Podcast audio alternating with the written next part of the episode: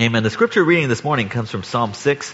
We've been looking at a series of sermons on spiritual practices for our soul. And this morning we're looking at Psalm 6. This is a reading of God's Word. O Lord, rebuke me not in your anger, nor discipline me in your wrath. Be gracious to me, O Lord, for I am languishing. Heal me, O Lord, for my bones are troubled. My soul is also greatly troubled. But you, O Lord, how long? Turn, O Lord, deliver my life. Save me for the sake of your steadfast love.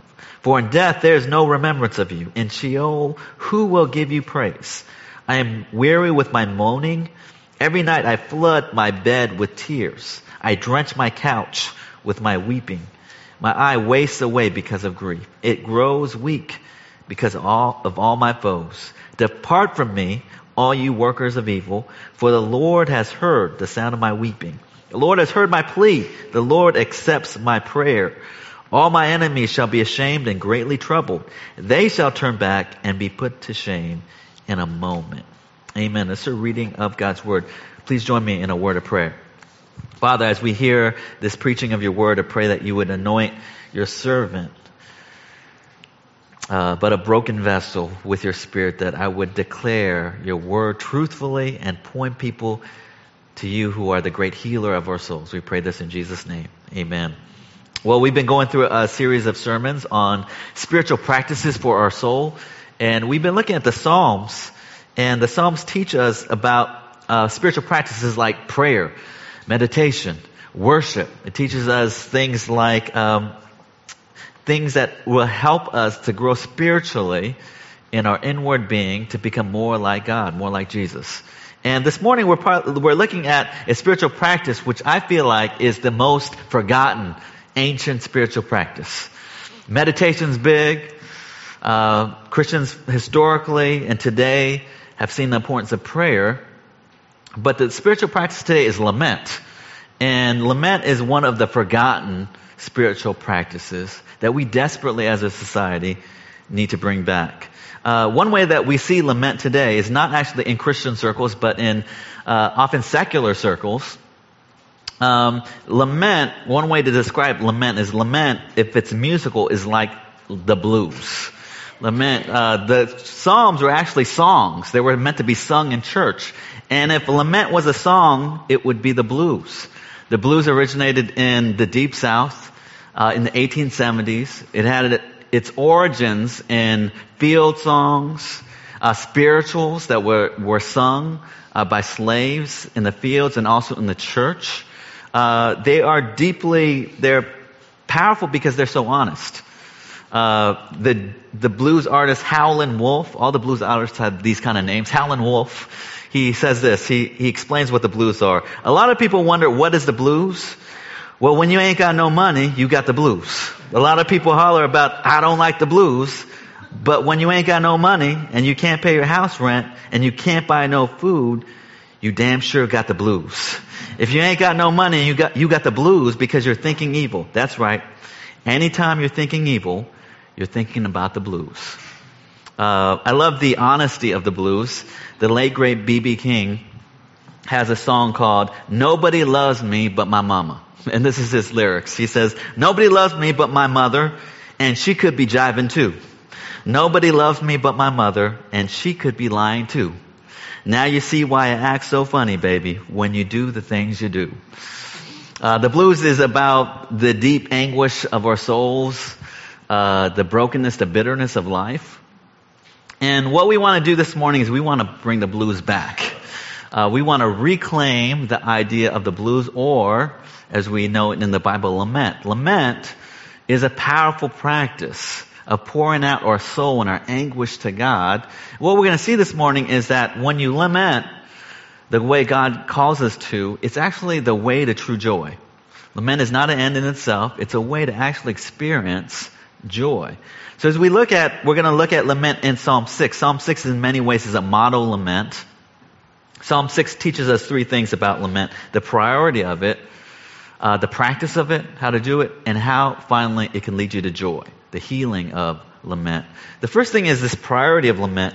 Throughout the series, we've been looking at the Psalms. The Psalms are right in the smack dab middle of the Bible. It's 150 of them.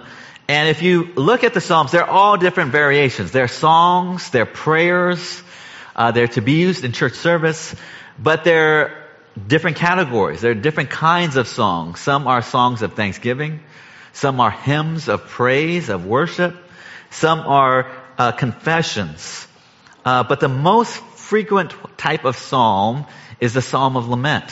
That's right. The most frequent, the most commonplace psalm, if you numbered all of them, would be the song of lament. What are laments? Well, laments are sad songs. They're songs of complaints. Uh, they are cries of distress, either for yourself or for your community. Uh, Psalm 663 shows us the heart of what a lament is. In Psalm 6.3, this is what David says. This is a Psalm of David. My soul is also greatly troubled, but you, O Lord, how long? Uh, David says his soul is troubled. In the Bible, your soul was the deepest part of who you were. And David is saying, the deepest part of me is broken. It's in distress. And he cries out to God because of it. He says, something is not right in me. The uh, theologian uh, Soong Chan Rah, in his book Prophetic Lament, says this. He says, in the Bible, lament is a liturgical response to the reality of suffering and engages God in the context of pain and suffering. It is a way to express indignation and even outrage about the experience of suffering. Lament is a response to pain and suffering.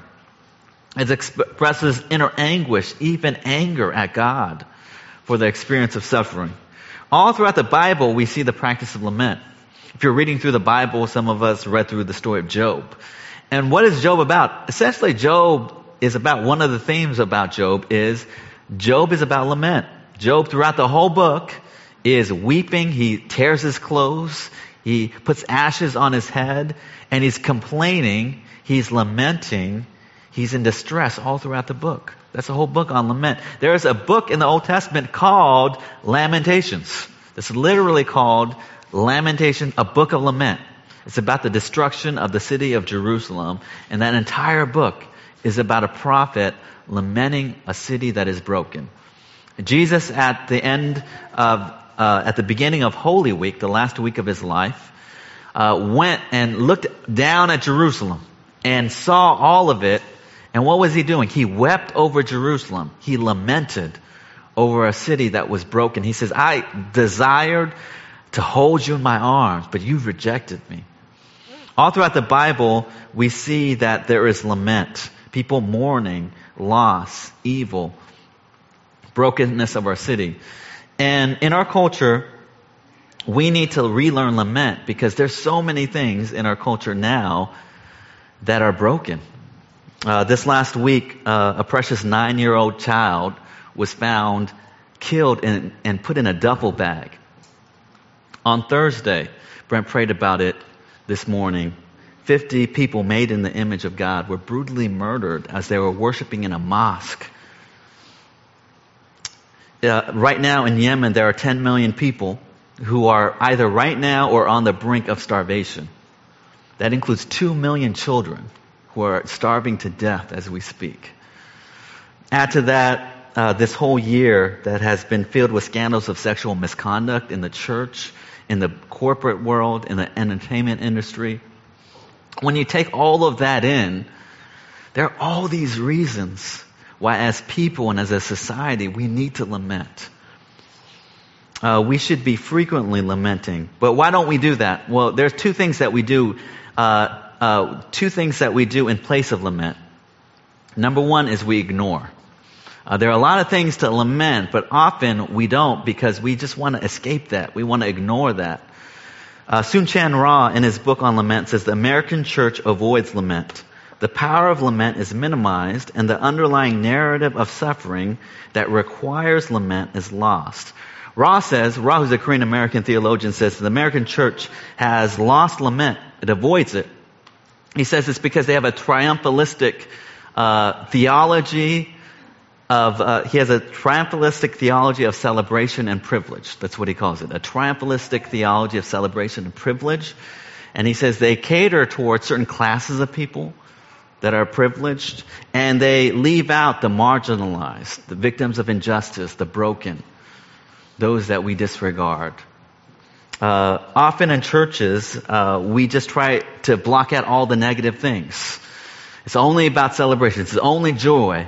It's only positive vibes. Even in our culture, we want positive vibes. We want to be with people who are positive. And we want to ignore and we discount the broken, the pain, the loss. The second thing that people often do instead of lament is we get angry. When we hear about injustice, when we hear about cheating scandals, when we hear about mass shootings, we want to get our pitchforks out. We want to get angry. Uh, we want to jump on a side. And that's not wrong. Anger is not wrong. Having issues and advocating issues is not wrong, but it often should not be the first thing. Why? Well, when you skip lament and you just go to anger, often you are leaving behind victims of injustice. Uh, instead of comforting them, you're going out and you want to get even. You want justice. You want to make things right. Often when you leave off lament and you go to anger, often the problem with that is that often our rage is misplaced. We're blaming the wrong people. We don't have all the information. But if we start with grief and lament whenever terrible things happen, it slows us down. We can grieve the loss of things that are sacred. We can, we can comfort those who need comforting. And then we can, if we, then we can move on to things, but we can do so with righteous anger. Uh, we can do it with wisdom. We can do it not out of hate, but out of love, out of compassion. As a society, uh, we need more lament. And as a church, we need more lament. The Bible is filled with lament, people who are lamenting. Uh, our society is in need of people who know how to lament. So the second thing is this what does it look like to really lament? What is that about? What is that sacred process? What does that involve? Psalm 6 in many ways is a model lament. It was written by King David. And if you follow King David's life, he had a lot of uh, bad things happen to him. Both that was his fault and both evil that was done to him.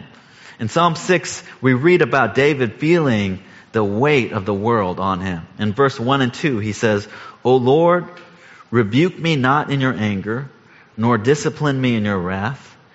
Be gracious to me, O Lord, for I am languishing. Heal me, O Lord, for my bones are troubled. Uh, David feels like God is angry at him. Lament is really about giving God everything in your heart, every dark, deep suspicion that you have toward God, every ne- negative emotion, and pouring that out before God. David feels like here in the psalm that God is angry with him. Have you ever felt that way? Have you felt that God is angry with you? He has forgotten you? That God has enough of your stuff and He wants to bless other people? He's on other people's side. Have you ever felt that God hates you? That He has had enough of you? I felt that way. David felt that way. And what David does is that he brings his worst suspicions to God. The worst suspicions that we could ever have is that God does not love us. That's the worst suspicions that we deeply, if you're honest, feel that God, you do not love me. You're actually not on my side. And many of us feel that. But what David does with that is that he confronts God with that. He says, God, I know you hate me. Have you ever prayed a prayer like that? God, why do you hate me so much? Why are you so angry with me? Don't be angry at me. Don't forget me. David prays prayers like, God, wake up. You're sleeping on me. I am dying down here. He pours out his frustrations, his bitterness, his deepest suspicions to God. That's what lament is. He brings not only his deepest suspicions, but his deepest hurts to God. Look with me in verse 3. David says, My soul is greatly troubled, but you, O Lord, how long? In verse 2, David says that his bones are troubled. In verse 3, he says his soul is troubled. He uses the same term to talk about his body and his soul. We're made up of two things, body and spirit. Flesh and soul. And what David is saying there is that everything about me, my body, my bones literally, and my spirit is crushed. Inside and out, I'm messed up. I'm broken. I'm, I'm in desperate need. And he brings that. He describes to God how he's feeling, how his soul is feeling, how his body feels so broken. And he brings that to God. And he offers up that up to God. In verse 6 and 7, he tells him about the effects of all of that. He says that his tears, his bed is flooded with his tears. He mentions his, co- his couch and his bed. Those are two places where you're supposed to be at rest and at peace. But David says, in contrast, these places of peace are, are places where I'm flooded with grief. He says, I can't sleep at night. I'm constantly weeping. My couch is, is wet with all my tears and my grief. I don't know about you, but I've experienced this, this deep unrest in my early 20s, uh, in my late 20s rather, I went through this experience of depression. And um, I went through this just this deep anguish. And I could not sleep at night. One night felt like a year. It felt like uh, the time was moving so slow. That's how David felt. He felt like every night he could not sleep. Tears flooding his face, his bed. And he experiences that. And what does he do? He brings those negative feelings to God. Uh, some people bottle up their negative feelings, that we have them, but we don't express them. We have suspicions about God. We have negative emotions of fear and shame. We don't tell anybody about them. We don't tell God about them. Uh, we suppress it. But what happens is that that will eat you up. Uh, you will leak those negative emotions somewhere. You will become passive aggressive. You will have deep resentment in your soul. So what does David do with those negative emotions? He brings them up and he brings them to God in worship. Notice this about lament. Lament is a part of worship. Most people think that these songs of lament were sung in church. These were church songs. Most people think that worship is saying things like, praise God, God is awesome, God is great, God is good. We think that's worship. But notice this, this psalm of lament was sung in church. Lament is, is a part of worship, which means when you say things like, God, where are you? God, wake up. God, how long are you going to leave me here? That's worship as well. Why is that worship? That doesn't sound like worship. To question God and to be angry at God, that doesn't seem like worship. But the psalmist insists that is part of worship. Why is that part of worship? Well, number one, it's true.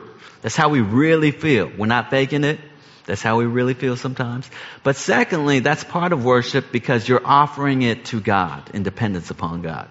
You're saying, God, wake up. God, I'm, I'm angry. I'm confused, but I'm offering that to you because I know you can heal me. I know you hear me. Uh, that's a part of worship because we're offering those negative emotions to God because we know He can heal us we know that when we offer it up to Him, He's great enough and big enough to handle it. And that's why it's an important sacred practice to worship. We should be in a regular habit of lament. Allow yourself space and time to process your negative feelings, uh, to go beyond the surface of your life, and to wrestle with how you really feel. And bring those things to God. Sometimes you need to journal. You can talk it out to God in prayer. Bring those things to God. But secondly, lament is also not just about yourself, but connecting with the brokenness in the lives of other people.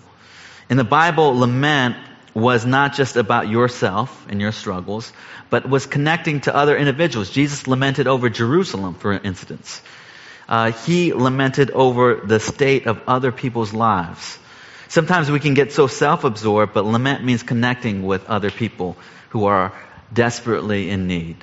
Uh, I mentioned Job. One of the things about Job is that Job had all kinds of lament and suffering. He lost his house, he lost his health, he lost his family. But the thing about Job and the thing that made Job's suffering even worse is that he had terrible friends. Job had three friends. They were all terrible. They were all bad. And they would say things like, Job, man, you must have sinned so that this happened to you. Why don't you just confess your sin to God? They lectured him. They gave him sermons. They gave him uh, all kinds of advice. And at the end of all of that, God condemns every single one of those friends. He said, what you said was not right. What was Job's friends supposed to do? And the answer is they were supposed to be quiet and just lament with Job. They're supposed to weep with Job. They were supposed to experience that with Job. Uh, Romans 12 says that we should weep with those who weep. That we're just to connect to people, uh, to connect with their suffering, to ask them questions about help, to help them process, to hold their hand, to weep with them, simply be with people who are in need connect with thing, people in their lament. But finally, the final aspect of lament is lament seasonally. What do I mean by that? Well, if you lamented every single day of your life, that would be a lot. You'd be seriously depressed if lament was every single day, every single hour of your life. That's why in the church history, what we see is that there was seasonal lament. There was a season for lamenting, and that season was Lent. Psalm 6 historically was written, was read aloud on Ash Wednesday. Ash Wednesday was the very uh, first day of Lent. And the whole idea of Ash Wednesday is that we remember on Ash Wednesday our brokenness. The idea of Ash Wednesday comes from Genesis 3:19. It says, "For you are dust, and to dust you shall return." And during the season of Lent, we remember that we're all made of dust. That this life is filled with brokenness and darkness. And in Lent, instead of denying that and forgetting that, we experience that together. For a season, Lent is a season where we get in touch with the darkness in our lives and in our world instead of denying it, instead of just getting angry at it. It's a season of reflection, a season of turning back to God, of crying out to Him. And when we do that, uh, the season of, of Lent ends in Easter. Easter is the resurrection. Uh, Lent and uh, lament is not an end in itself. It's a journey to this place of hope. And this is the last point, the healing of lament. Lament is not an end in itself. It's not uh, for itself, but lament will lead you to true joy. It will lead you to true joy. As David pours out his heart to God, what happens? Is that he experiences this healing of God. Look with me in verse 8. It says, Depart from me, all you workers of evil, for the Lord has heard the sound of my weeping. The Lord has heard my plea. The Lord accepts my prayer. As David pours his heart out to God, he begins to heal. You know, there's healing power in simple acts like weeping, uh, like a confessing, like bringing, getting something off your chest. And David experienced that, but to a larger extent because he brings them to God. And he realizes when he weeps and when he cries out that God hears him, that God has received those cries. In verse 8, David says, The Lord has heard the sound of my weeping. That God has received it. It was not in vain. Uh, God has healed it. In Psalm 56, 8, it says, You have kept count of my tossings, put my tears in your bottle. Are they not in your book? Our tears to God are never wasted. Uh, God puts his tears in his bottle. There's not one tear you've ever shed that God doesn't know about, that God himself doesn't feel. Uh, God, when we cry out to God, the promise of God is that you will find healing. There's this, uh, this is the whole journey of prayer in the Psalms uh, that as the psalmist pours out his heart to God, he's on a journey of healing. You know, the Psalter, there's 150 psalms, but it can be broken down into different sections. Uh, the earlier, the earlier parts of the psalms are filled with laments. They're lament after lament after lament. But if you get all the way to the end of the Psalter, uh, the last quarter of the psalms are almost pure praise. They're almost pure worship. In fact, the last psalm, Psalm 115, says praise God 13 times in six short verses.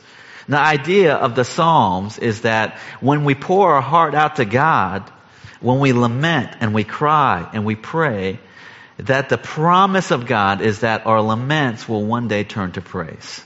That our brokenness will one day find an ultimate healing. Eugene Peterson in his book Answering God says, all true prayer pursued far enough becomes praise. Any prayer, no matter how desperate, no matter how angry and fearful, ends up in praise. It does not always get there quickly or easily. The trip can take a lifetime, but the end is always praise. Eugene Peterson says that the end of all true prayer is praise. It might take a long time to get there. It might take a lifetime. But Peterson says the Psalms promise us that all of our laments and our cries and our anger, if we bring them truthfully to God, will one day be healed. One day it will result in praise. Ultimately, we know that all our prayers and laments will turn to praise by looking at Jesus. We've been saying throughout this series that Jesus embodies the Psalms. Jesus is the fulfillment of every Psalm. Psalm 6, if you look at it really closely, this is the same thing with Psalm 22. If you look at Psalm 6 really carefully, it's actually an execution. At the beginning of Psalm 6, uh, the psalmist says that his soul, he feels, he feels like God is pouring out his wrath, his anger against him. And the psalmist is saying, God, do not pour out your anger against me. He feels like his bones and his soul are being crushed. He's in desperation. And ultimately, Psalm 6 leads us to the cross. Uh, on the cross, Jesus had the anger, the true wrath of God poured out on him. On the cross, Jesus' bones were wasting away. On the cross, Jesus experienced this anger of God, the curse of God. Uh, on the cross, Jesus was praying the Psalms. Uh, on the uh, cross itself, in Matthew 27, Jesus prays this prayer, My God, my God, why have you forsaken me? That's, that's right from Psalm 22. Uh, Jesus has experienced the true wrath and anger of God in our place. Uh, one way to look at the Psalms is the Psalms show us the inner life of Jesus. Uh, the Gospels tell us what Jesus did, but the Psalms are profound because they tell us the inner life of Jesus. What are, what was Jesus thinking? What was he praying? What were, what was his suffering? Lent is a season to experience and remember the suffering of Jesus. Whenever we suffer, we are to remember the suffering of Jesus. We are to remember that no matter what we go through, Jesus also has experienced that. No matter what kind of depression or anger or fear that we face, Jesus has experienced the deepest sufferings and he walks with us through it. Jesus is not like Job's friends who give him advice and lectures and sermons, but Jesus is that good friend that in the midst of our suffering, he sits with us. He weeps with us. Hebrews says that Jesus is our sympathetic high priest who knows all the temptations and the struggles and the, and the, the tragedies of life, and he feels them and experiences them. But ultimately, the story of Jesus tells us that that suffering and that pain will always result in praise. Jesus' cross uh, led to the resurrection. At the resurrection, Jesus conquered sin and death.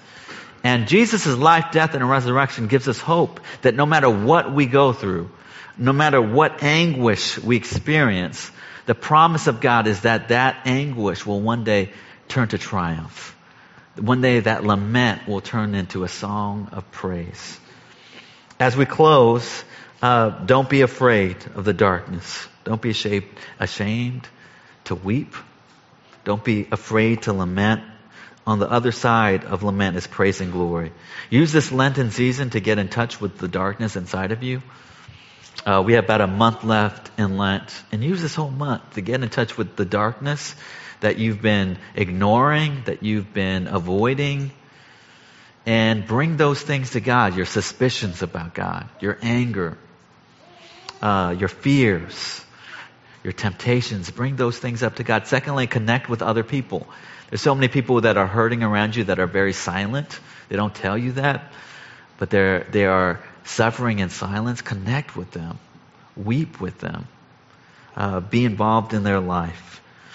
And most importantly, think about the suffering of Jesus. Find yourself in Him. Uh, and at the end of Lent, you will experience this breakthrough of Easter the breakthrough of Jesus' resurrection and his glory. Let the hope of Jesus' resurrection uh, give you great delight as you anticipate the joy set before you. Psalm 30, and I'll close with this. Psalm 35 says, His anger is for a moment, but His favor is for a lifetime. Weeping may carry on through the night, but joy comes in the morning. Please join me in prayer.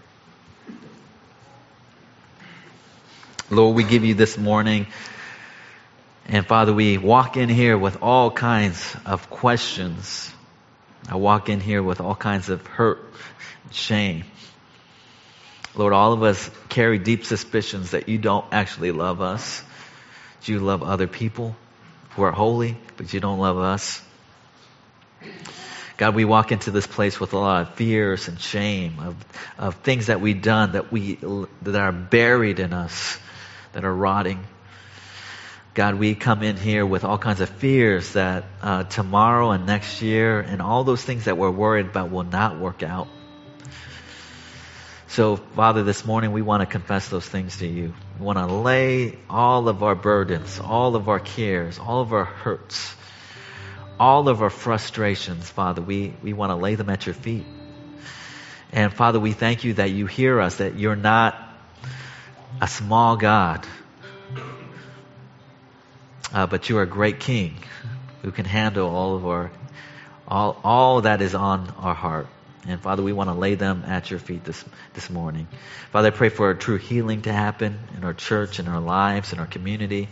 We pray for a wounded nation that's often confused and divided. And pray, God, that we would be your salt and your light, your hope. Pray, God, that you would minister to us. And pray, God, that the hope of Easter, that great resurrection, would be an anchor for our souls. That we would remember the resurrection that out of death comes life. Out of your darkness, there'd be a brilliant light. Pray that that would carry us through all things. We pray this in Jesus' name. Amen.